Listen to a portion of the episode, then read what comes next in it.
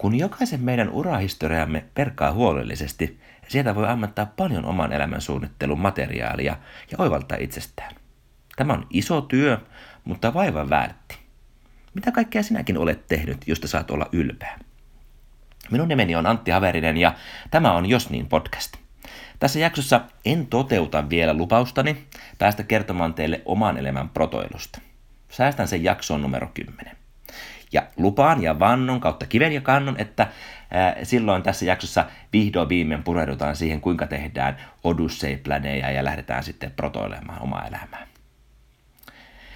Tämän jakson keskeinen teema on saavutukset ja niiden käsitteleminen.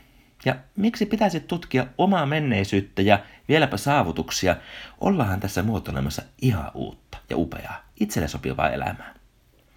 Itse asiassa välttelin tätä menneeseen palaamista ja ajattelin, että aloitetaan nyt ihan tabula raassa tyhjältä taululta.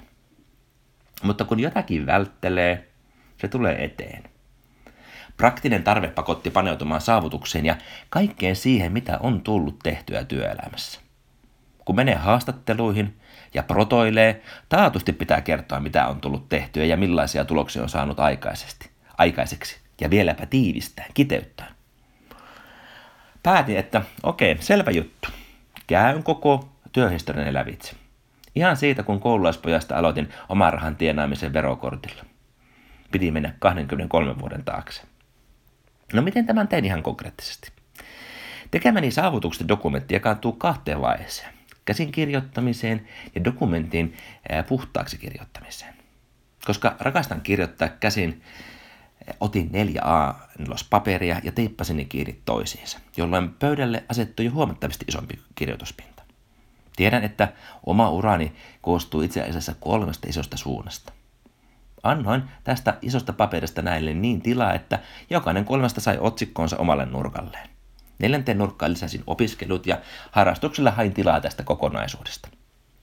Aivan paperin keskelle piirsin tähden ja sille 8 sakaraa.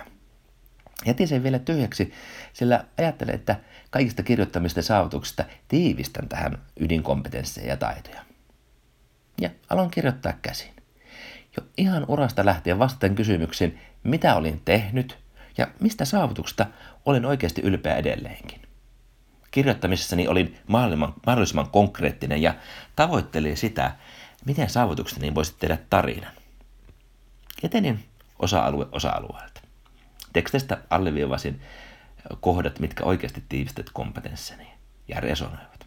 Sijoittelin niitä sitten omiin sakaroihinsa tähän paperin keskelle, jonne olin muuten muistanut lisätä aiemmin rakentaminen kompassin ydinsanat ja arvot. Ja kun tietysti tila loppui jostakin osa-alueen kohdalta, käänsin paperien jatkoon lehden toiselta puolelta. Ja hupsista. Tämä iso paperi alkoi täyttyä. Näin ja hahmotin ydinkompetensseni, jossa olin loistanut. Oikeasti kaikki oli helpompaa nähdä ne yhdellä paperilla. Työ jatkui niin, että otin Google Drivesta 1 tyhjän dokumentin, milloin aloin kirjoittaa puhtaaksi tätä käsin kirjoittamaani saavutukset dokumenttia. Ensimmäiselle sivulle lisäsin tiivistelmää, eli kaikki ne ydinkompetenssit, kompassit ja arvot, persoonallisuus, olen nimittäin testattu disk-analyysillä, Enneagrammilla ja Myers-Briggsillä ja tiedän, millainen heidän näkökulmastaan olen. Lisäsin myös nekin. Ja osa-alueet. Kirjoitin puhtaaksi tarinaa ja lisätin aina tiivistelmän taidot kohtaan niistä nostoja, jotka kuvaavat taitojani. Ja kun olin tehnyt valmiiksi, tapanani on yleensä tulostaa tekstiä ja täydentää sitä vielä käsin. Lisäsin näitä konkretisoiden, lisäten numeroita ja tarinoita, laajentaen. Ja siinä se nyt oli. Uratarinani, saavutukseni vuodelta 1994 ja 2017. Ne ovat oikeasti mielestäni kasa elementtejä, joiden avulla minä kerron itsestäni tarinaa eteenpäin, mikä sitten tulee olemaankin niin uusi työni. Huomasin sen, että CV:n kirjoittaminen ja sen tiivistäminen yhteen sivuun aikaisempien 4 ja 3 sivun jälkeen oli tavattoman helppoa. Oli myös helppo tiivistää omia saavutuksia ja kiteyttää. Omaan protoiluun tämä on antanut valtavasti uutta puhtia ja vakuuttavuuttakin. Ymmärrän hiukkasen selkeämmin sitä, että mitä haluan työlleni, mitä haluan muotoilla. Ja ennen kaikkea, mitä kaikkea upeasta on tullutkin tehtyä. Minähän olen hyvä tyyppi. Ja ennen kaikkea se, että millaista tarinaa sitä haluaa olla tekemässä ja kertomassa sitten tulevaisuudessa. Yllättävää oli muuten se, että oma Myers-Briggs-tulokseni oikeastaan tiivisti hyvin sen, mitä olin tehnyt urallani. Netistä muuten löydät monia hyviä Myers-Briggs-testejä, joihin kannattaa tutustua. Tuovat uutta näkökulmaa.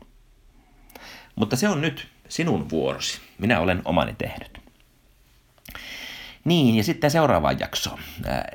Se onkin sitten eräänlainen juhlajakso, sillä silloin on jo 10 jaksoa tehty tätä Josniin podcastia. Toivotan sinulle oikein hyvää joulua.